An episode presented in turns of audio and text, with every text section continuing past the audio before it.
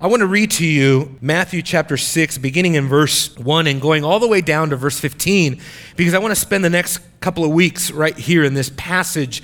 There's just simply no way to tackle this text without looking at the totality of it.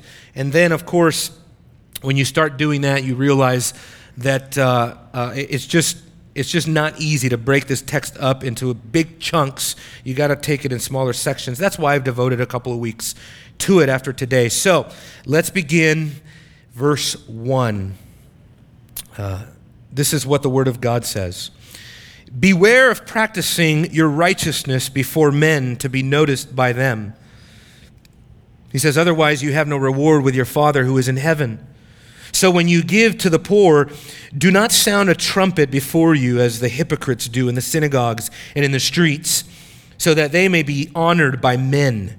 Truly I say to you, they have their reward in full. But when you give to the poor, do not let your left hand know what your right hand is doing, so that your giving will be in secret, and your Father who sees what is done in secret will reward you. When you pray, you are not to be like the hypocrites, for they love to stand and pray in the synagogues and on the street corners so that they may be seen by men. Truly, I say to you, they have their reward in full. But you, when you pray, go into the inner room, close your door, and pray to your Father who is in secret. And your Father who sees what is done in secret will reward you. And when you are praying, do not use meaningless repetition as the Gentiles do, for they suppose that they will be heard for their many words. So do not be like them, for your Father knows what you need before you ask Him. Pray then in this way Our Father, who is in heaven, hallowed be your name. Your kingdom come, your will be done on earth as it is in heaven. Give us this day our daily bread and forgive us our debts as we also have forgiven our debtors. And do not lead us into temptation, but deliver us from evil. For yours is the kingdom and the power and the glory forever. Amen. Forgive, for if you, if you forgive others, for their transgressions, your heavenly Father will also forgive you. But if you do not forgive others, then your Father will not forgive your transgressions. Let's pray one more time. Well, Father, Lord, we come before you with hearts that are needy. And what we're needy for today, Lord, is authenticity. We need to be authentic in the depth of who we are because you see us and you know us and you you try the hearts of men. And Father, you say that you will judge the secret motives, the hidden motives of men's hearts through the gospel. And so, Lord, we cry out to you God, give us hearts that are authentic before you. Give us sincerity, transparency. Give us holiness. Give us truth. Help us, Lord, to walk in the light as you are in the light.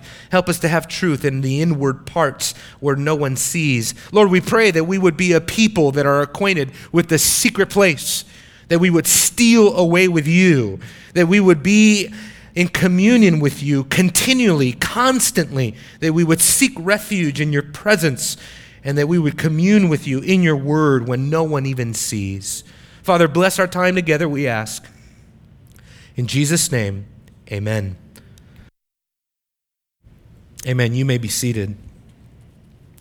Well, I want to look at uh, this first section and I want to focus on verses 1 through 4. And the very first thing that I want to point out as we sort of make our way towards the topic of prayer, before we make our way to the topic of prayer, we need to make our way to the topic of piety in general. We need to talk about piety in general. And the very first thing that you'll notice from the text is that it begins with a warning. It begins with a warning, and it says, Beware. You see that there?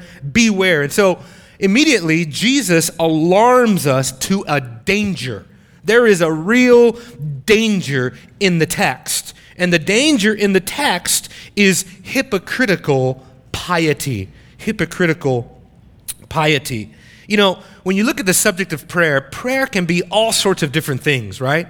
You look at prayer and you, you can read about petitions and you can read about supplications and all that that means is that you make an earnest request to God, that you, that you make a plea to God, that you, that you literally beg God to hear your prayers. And prayers can be personal and prayers can be corporate and prayers can be mingled with worship and praise, and prayers can even be a time of agony. And we think of the prayer of our Lord Jesus in the garden that he, he agonized with God in prayer. But if there's one thing that prayer cannot be, prayer cannot be hypocritical. That is to say, that if we would approach God with our lips, as Jesus would teach us, then we'd be ready to approach God with our hearts as well. As a matter of fact, we would say, God, get my heart ready to pray. Before we just rush into speaking audibly with the Lord, let's commune with God secretly. Let's talk the, the, the, the language of the heart before we speak the language of our lips. Let's go to God with our hearts and get right with Him and meet with Him. Because if there's one thing that we know from Scripture is that God hates hypocrisy. All throughout the, the history of the children of Israel, he despised their worship. He despised their prayers, their offerings. He despised their celebrations, their feasts, their Sabbaths, their new moons. Why? Because they did these things in, under the pretext of religious hypocrisy. And so we are warned that, that God, just as He corrected Sarah when she laughed because of unbelief, just as He humbled David because of his unfaithfulness, just as He rebuked Peter for his apostasy and killed Ananias and Sapphira for their hypocritical greed. We know that when we pray, we are praying to a God who cares above everything about the state of our soul. You can craft the most eloquent prayer that you want. You can, you can fashion the most, the most emotional and eloquent and intricate type of prayer, but if your heart is not genuine before the Lord, it can be all for nothing. That's why the Bible says, put a guard over your heart, Proverbs chapter 4. Put a guard over your heart because out of it will flow all of the issues of life. And see, Scripture is just brutally honest at this point. It is telling us that we are depraved creatures, that our hearts are not trustworthy, that we cannot trust even our own heart. But as Jeremiah said, our heart is desperately sick, it is desperately evil, it's wicked. Who can know it but the Lord? Kent Hughes talks about the hypocritical uh, nature of our heart when he says, We are so subtly sinful that we can refrain from an outward show of giving, and then we can pat ourselves on the back for our own profound humility. You see how subtle sin is in the heart. We have to constantly be on guard and be on check. Well, this is what Jesus wants them to know. Beware of practicing your righteousness before men. And so I want to give us a couple of things. I want to give us two reasons why hypocritical piety is so dangerous, even disastrous to our souls, according to his text. Number one is that it forfeits the reward of God. When he says, Beware of practicing your righteousness before men to be noticed by them, the consequence is this Otherwise, you have no reward from your Father in heaven. And so, it immediately puts us in a position where we can forfeit the holy things that we do before a holy God. And so God is constantly testing the quality of our piety, testing the quality not just of our prayer, not just of our worship, but of everything that we do. Because as Romans chapter 12 tells us, all of our life is worship before the Lord. There is no sphere that you can go into in this society where you are no longer worshiping God.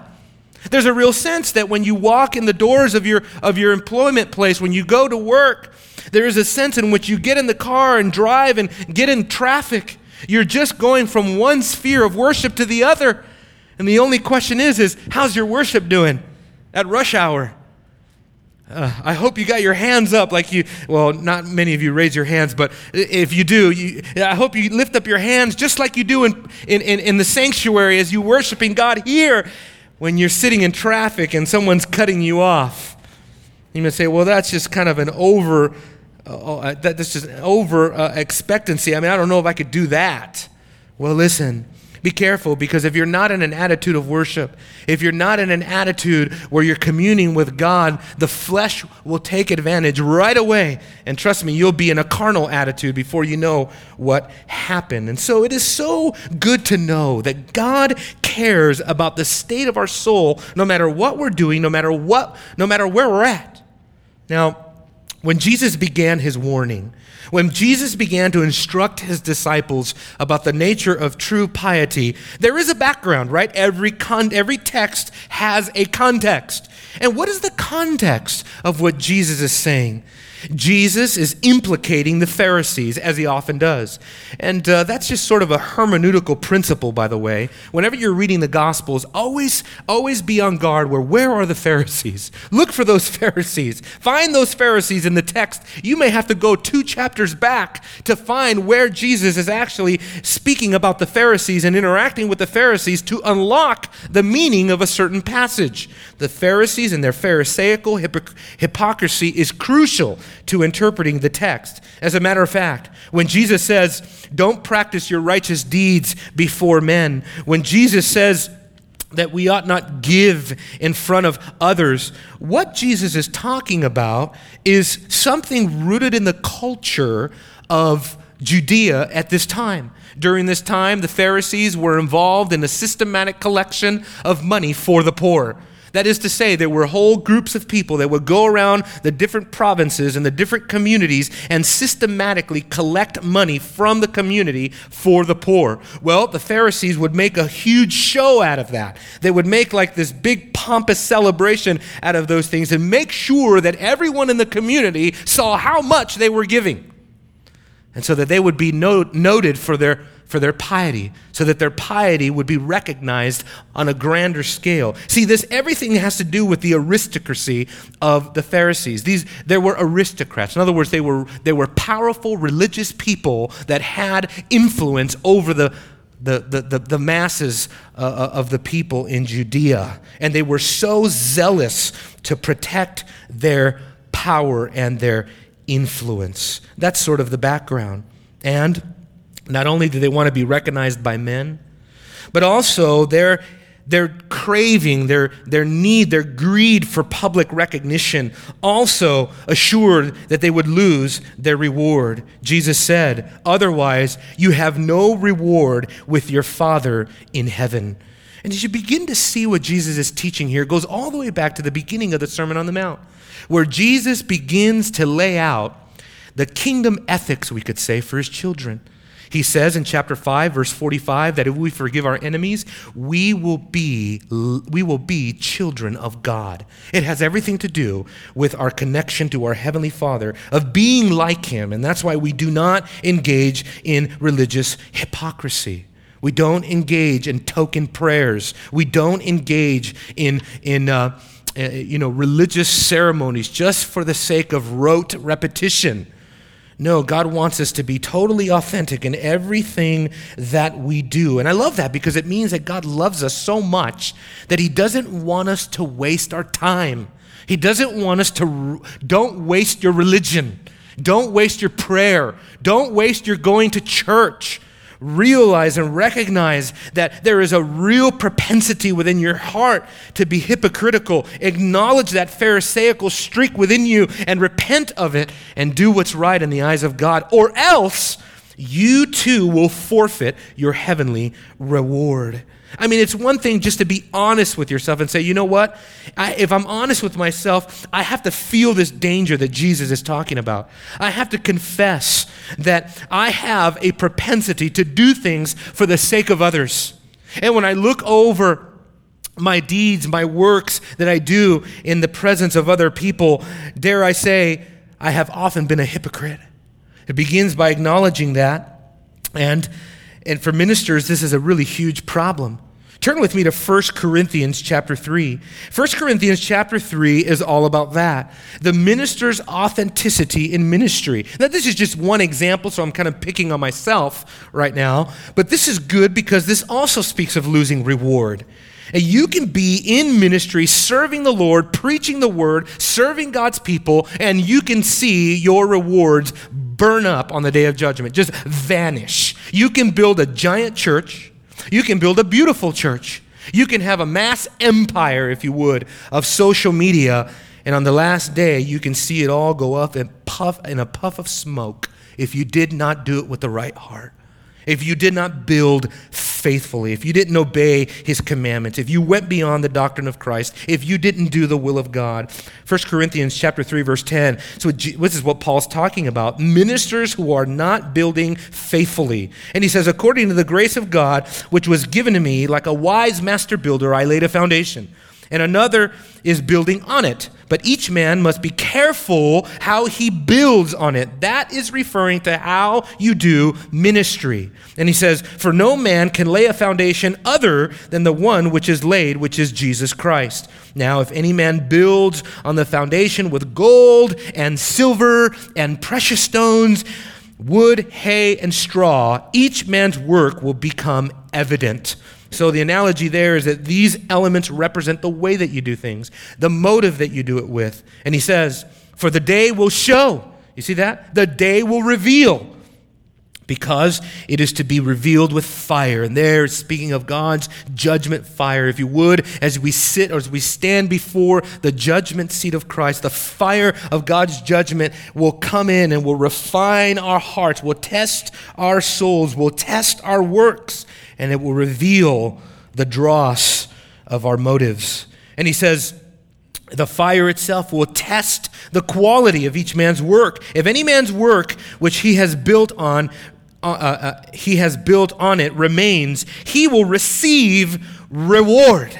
So this is what a faithful minister is after. And this is what you're after in every one of your deeds that you do for God. Everything that you do. You want your reward to remain, you want to receive reward. He says, If any man's work is burned up, he will suffer loss, but he himself will be saved, yet as through fire. It is not a salvific testing that Paul has in mind there, but it can have that effect. You can be in the final day a hypocrite. You can be in the final day, you can turn out to be a Pharisee. Your religion was all show, was all pretension, and you had no genuine salvation in your heart. I'm comforted, however, by Spurgeon at this point. Oh, it took me forever to find this quote by Spurgeon. It was a test of my motives after a while, of why I was chasing. I was so after this quote, I couldn't find it anywhere. I had heard it somewhere, and I had a little semblance of it in my mind. And after an hour or two of Google and Logos, and I found it Metropolitan Tabernacle Sermon, Sermon uh, 2034. I can't believe it. So, anyway, I found it. this is what Spurgeon said. He says, Do you not, dear brethren and sisters in Christ, sometimes feel how hard it is for you to be saved? when you put your soul before the tribunal of your own enlightened conscience. Our conscience, at best, is a poor, partial judge compared to the impartial and infallible judge who will sit upon the great white throne. Yet, I ask any Christian here who is really aware of his own frailty and of his own infirmities. I have turned over my own sermons and my own labors for the Lord, but there is scarcely one of them that I dare to think of without tears. Spurgeon says, they are all marred by sin and imperfection. As I think of every act that I have ever done for God, I can only cry out, Oh God, forgive the iniquity of my holy things. Is that our hearts to look over our labors and say, God, my whole life, I, I, ask that you forgive the iniquity even of my holy things that I do, the imperfection of my motives when I serve you, when I sing to you, when I preach to you, when I serve in your church. See, this is the difference between genuine fruit and what Jesus is going to talk about here in terms of superficial fruit. That's the second danger. First, it forfeits our reward. And secondly, it also produces superficial fruit when we are hypocrites. In a sense, it is a double negative to be a hypocrite because not only will you lose reward in that day, but as scripture is telling us what you may gain in this life, your temporal rewards, your, the temporal realization is actually no reward at all. And that's why Jesus says in verse 2 there, going back to Matthew 6 2, he says, When you give to the poor, do not sound a trumpet before you. See, the trumpet there is a metaphor for calling attention to yourself. It wasn't as if, and there's no historical record of the, of the uh, Pharisees going out and blowing trumpets and drawing attention to themselves. No, it's probably according to most commentators, just a metaphor for drawing attention to yourself. But that's all we need to get the picture. He says, as the hypocrites do this in the synagogues and in the streets, revelation for us. You can do this in the church and in the streets. You can be a hypocrite right in here, just like you can be a hypocrite, hypocrite out there. Get that straight. So, he says, so that, this is their ultimate motive, and this is how you know the difference. Because I know probably in your mind right now you're thinking, well, then how do I know? How, I mean, how do I know I'm doing this right? I don't want to be a hypocrite. I want to make sure my motives are clean. But how do I know I do so many religious things? How do I make sure that I'm not a hypocrite? Well, the key is that phrase right there. It's the purpose clause. So that they may be honored by men. You want the pastor to think well of you? Do you want your brothers and sisters to be impressed by you? You want your co workers to uh, give you a good reputation and applaud your work? Is that why you're doing why you're doing what you're doing? You're doing it so that you can receive honor by men. It's such a dangerous motive because it's so potent. Glorify. Listen, it is it is so wrong because it is God's inherent in God's own nature to be glorified. But when we desire to be glorified, is it a total distortion of God's purpose and God's design? We are not meant to be glorified in this way. And he says, Truly I say to you, they have their reward in full, which is actually sort of a hyperbolic way of saying there is no reward in this. There is no reward that they're gaining from this. This is all just a scam. It's all a sham. It's really nothing. It's really a fake reward. It's not really a true reward. And that's why when Jesus says they have their reward in full, he means basically this is all that they're going to get. All that they get is this recognition right now, which is really nothing because it doesn't invest in anything eternal. Whatever looks they get, whatever applause they get, whatever looks of approval, whatever reputation they might make for themselves, that is it. That is the extent of it all. That's the extent of it all. And therefore, what is the difference? What is the difference in true piety? True piety. This is the next thing that I want to talk about. The difference of true piety has everything to do with secrecy. I love it because God is there in secret. God, it even says that, that the God who sees in secret. You see that? And then it says that, that the Father, look at verse 7 or verse 6 again, the Father who is in secret. See that? There is this sort of this hidden truth, this hidden reality that should exist in all of our hearts, this secret communion with God where we are constantly communing with the Lord in the depth of our heart in the secret place where no one sees. This is the way to gain real reward. And let me tell you something. Jesus gives us all of the, he gives us all license to pursue reward, to pursue treasure. Doesn't it sound kind of selfish? Oh, you're only doing this to get treasure in heaven? Yes, you want your treasure to be in heaven. Look at chapter 6, verse 19. Jesus says in chapter 6, verse 19, Do not store up for yourself treasure on earth where moth and rust destroy, where thieves break in and steal. But, and now here's the positive command store up for yourselves treasure in heaven. That is a license to get as much eschatological reward as you can. Make sure that your treasure's in heaven, where neither moth, rust destroys, or thieves break in or steal. For where your treasure is, there your heart will be also. What Jesus is saying is the equivalent of what the Apostle Paul said in Galatians chapter 5. After listing off the fruit of the Spirit, he says, Against such things there is no law. There's no rule that says you can't be righteous. There's no rule that says you can't do things with a good, righteous heart, with good motives. There is no excess in that. You can be, to quote the old cliche, you can be as righteous as you want to be. And no one's going to fault you for it, least of which is not God. God is not going to fault you for it. God is going to reward you for it. I mean, think of reward. Think of treasuring up. Think of storing up, right? Of investing, if you would, investing in your heavenly reward. It challenges us, doesn't it? Stockbrokers lose sleep and commit suicide trying to secure their temporal assets. And what I say, what I would say is we should be losing sleep over trying to secure our heavenly assets because those types of assets will last. Those types of assets will stand the test of time. They will never be destroyed, never be stolen, never be taken away. And that's why it's so imperative for us to do what we do with the right heart, not so that we can be seen by other people, but so that we can be rewarded by God Himself. But in order to ensure a heavenly reward and that it will be there when we go there, we need to make sure that we're investing in the right way. We need to make sure that we have a view of our piety that is pure and right and good. God will test all of our deeds, brothers and sisters.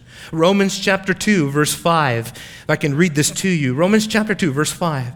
It's not only the deeds of the wicked that will be judged, but it's our deeds. And that's why Paul says that Everybody will be rendered whatever has been done according to your deeds. To those who by perseverance and doing good seek for glory and honor and immortality, eternal life. That is what they're going to get eternal life. But those who are selfishly ambitious and do not obey the truth, but obey unrighteousness, wrath, and indignation. Verse 9 There will be tribulation and for ev- distress for every soul of man who does evil, of the Jew first, and of the Greek also. But glory, listen to this now glory, honor, peace for everyone who does good, to the Jew first and to the Greek also. That's right. In doing good, we will receive glory, honor, peace. In other words, this is a way of saying that God rewards the righteous for their righteousness. It is not that you're gaining your salvation. Of course not. Hopefully, we know better than that by now, right? It's not that we're gaining our salvation by doing righteous deeds, but we are doing what Scripture tells us to do by working our salvation out in fear and in trembling. So there is, there is the difference of true piety. It begins with the power of private piety. Now you got to remember, you got to remember this. Picture yourself. You're a Jew in the, early, in, in, the first century.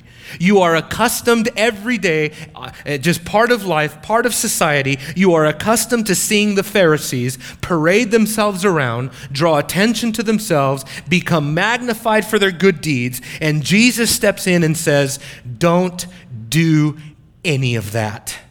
Be nothing like that and do not envy. Would it not be easy for you to grow up in a culture like that and look with envy to those aristocrats who are receiving all the praise, all the credit for false piety?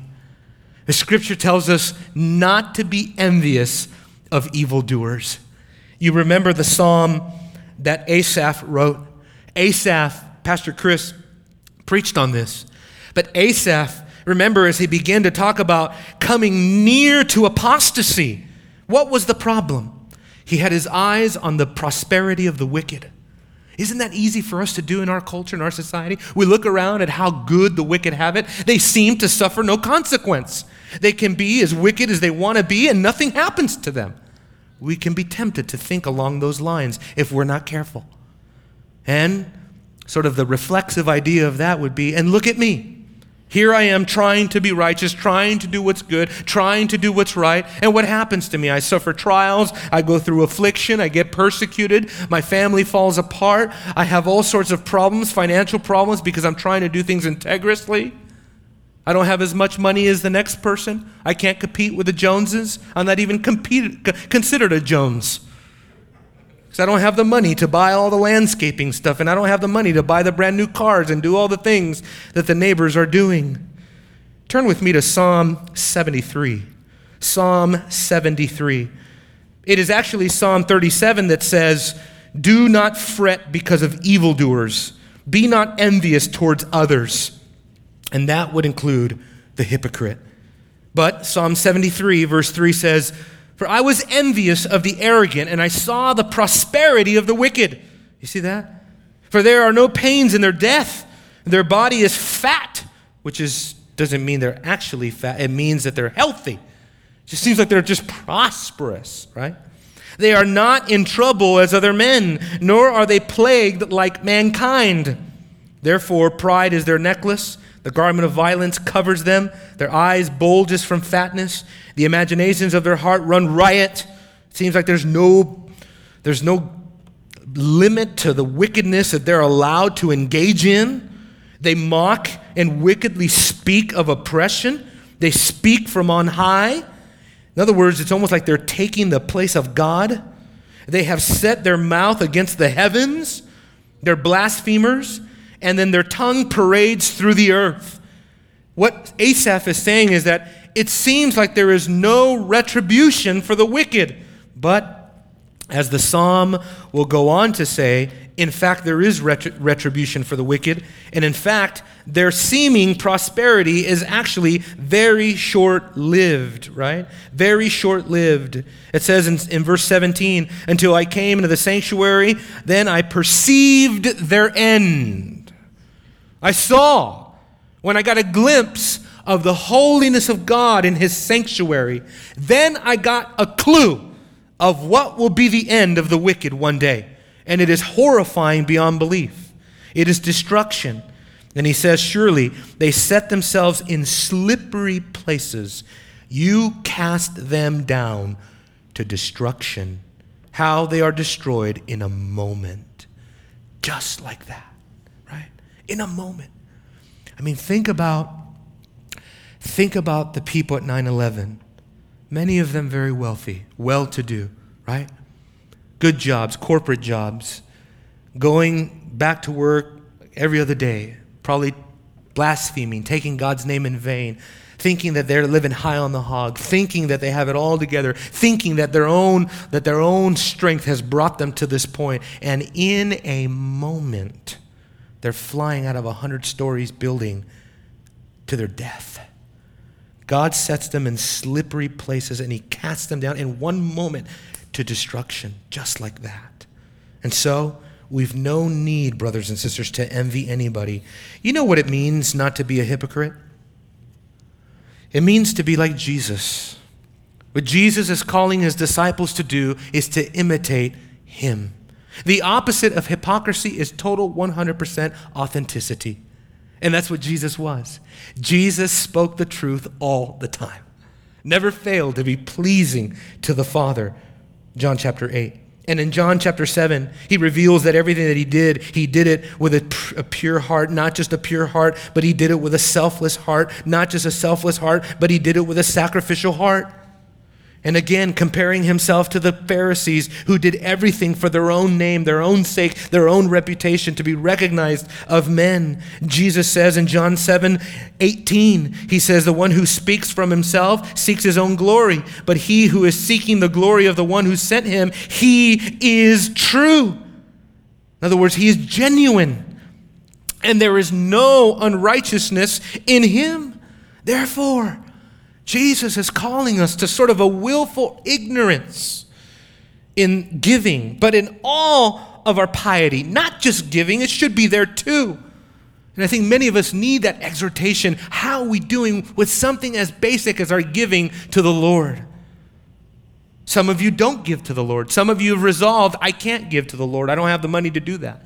I won't tithe. I won't give an offering. I won't do any of that. The church will just have to get along without me. And I would say you are in great disobedience because of that. And you're going to suffer for that because Scripture says that whatever you sow, you will reap. In Galatians chapter 6, Jesus, uh, the Bible tells us plainly that if you're not financially giving to the local church, you will not prosper in the way that God has meant for you to prosper. Because whatever you sow, you will reap.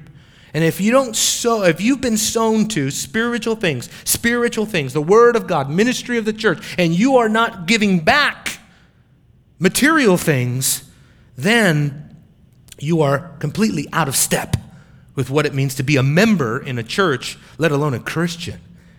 No, you don't force your brothers and sisters to pick up the slack.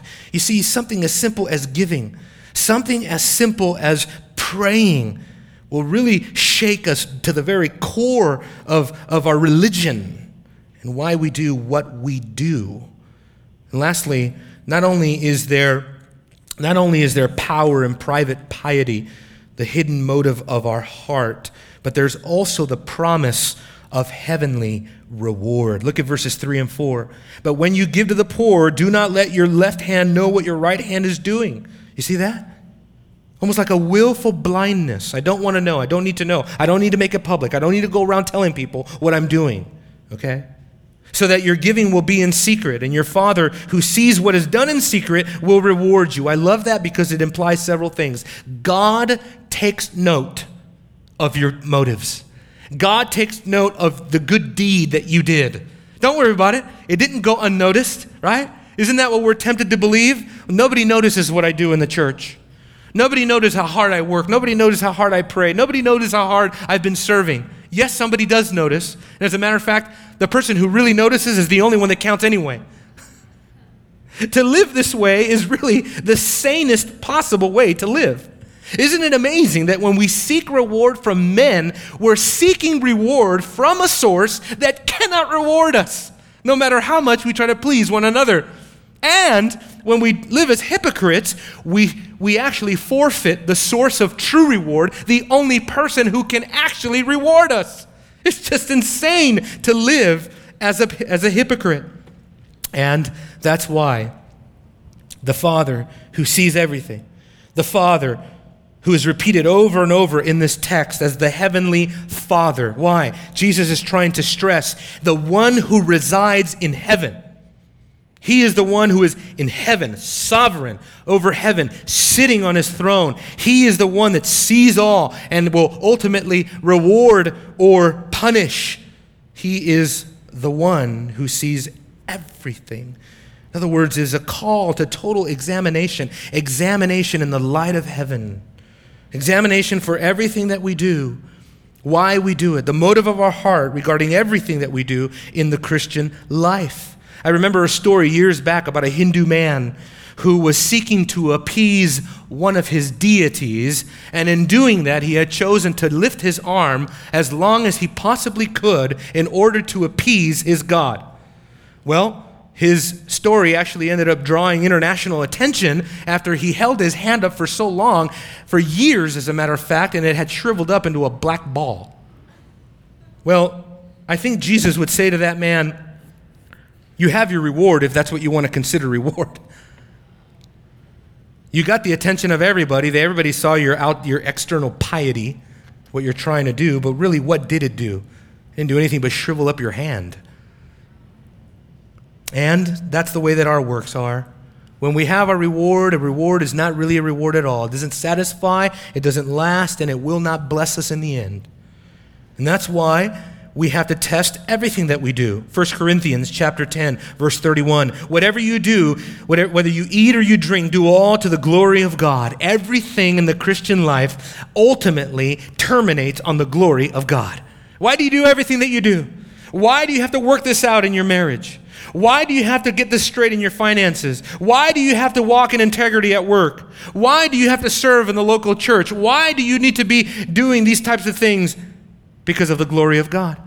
It is the wicked who has no regard for God's glory. It is the righteous who lives always and only for the glory of God. Peter says the same thing.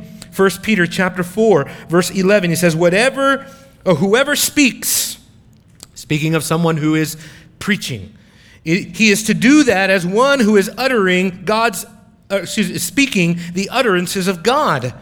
Whoever serves is to do so as one who is serving by the strength which God supplies, so that in all things God may be glorified through Jesus Christ. So that God may be glorified through Jesus Christ, to whom belongs the glory and the dominion forever and ever. Amen. This is the ultimate motive for everything that we do. That God would be glorified. Do you think like that? Do you think, Lord, I want my service today, when I walk in church today, and when I when I get up here to do worship, and I get back there to do sound, or when I'm setting up the coffee, or when I'm doing whatever it is that I'm doing, I want to do everything for the glory of God. Colossians chapter 3, this is very relevant for us. Whatever you do in word and deed, ironically, that's exactly what we're supposed to do in the local church. All ministry in the local church is word and deed ministry. Everything that we do, it's either a deed or a spoken word, and we're called to do both. But whatever we do, do all in the name of the Lord Jesus, giving thanks through him to God the Father. And then Colossians 3:23, whatever you do, do your work heartily, as for the Lord rather than for men. You see, the apostles are simply explicating everything that Jesus taught. Everything the apostles taught, they got from Jesus.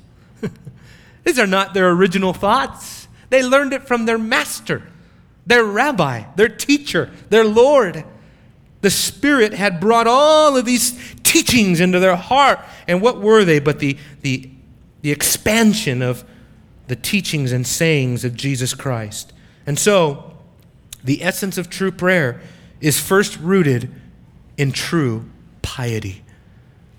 I pray that we will be concerned about true piety, brothers and sisters. We live in, we're living in an age, even in a church age right now, and what I mean by that is just we're living in a time, I think, where piety is hit a real low. No one really cares about piety in this fast tech, technological, social media, Twitter, Facebook age. We're too busy for piety. We're too busy for prayer. We're too busy for personal communion with God. Our lives are too busy. We, our schedules are too filled up. Who has time to focus on piety? And so, this is a call for us to focus on piety. Why? Because there's always a danger of hypocrisy. Why? Because there's the potential to forfeit our reward. Why? Because we will produce superficial fruit. That's why. And likewise, to know where true, true piety resides. How do we know that we're truly being pious? Well, I don't know. Have you harnessed the secret of true piety? That true piety exists chiefly in the secret of our heart? That true piety is chiefly done in the secret motive of our heart? That God sees everything that we do and know that that he will reward us for our secret things? Are we, tre- are we storing our treasures in heaven? This will make all the difference in the world. It's either living to be pleasing to him or living to be pleasing to other people. Father, oh Lord, we confess our propensity for hypocritical piety is great. And we confess that we need your help to be genuine, to be authentic, and in the simplest way, so that we can all remember the sermon today, to be like Jesus in our religion, in our communion with the Father, in our service to others.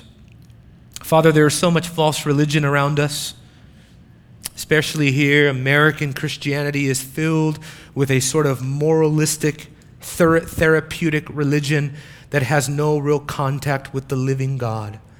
And we say, Lord, deliver us from our idolatry.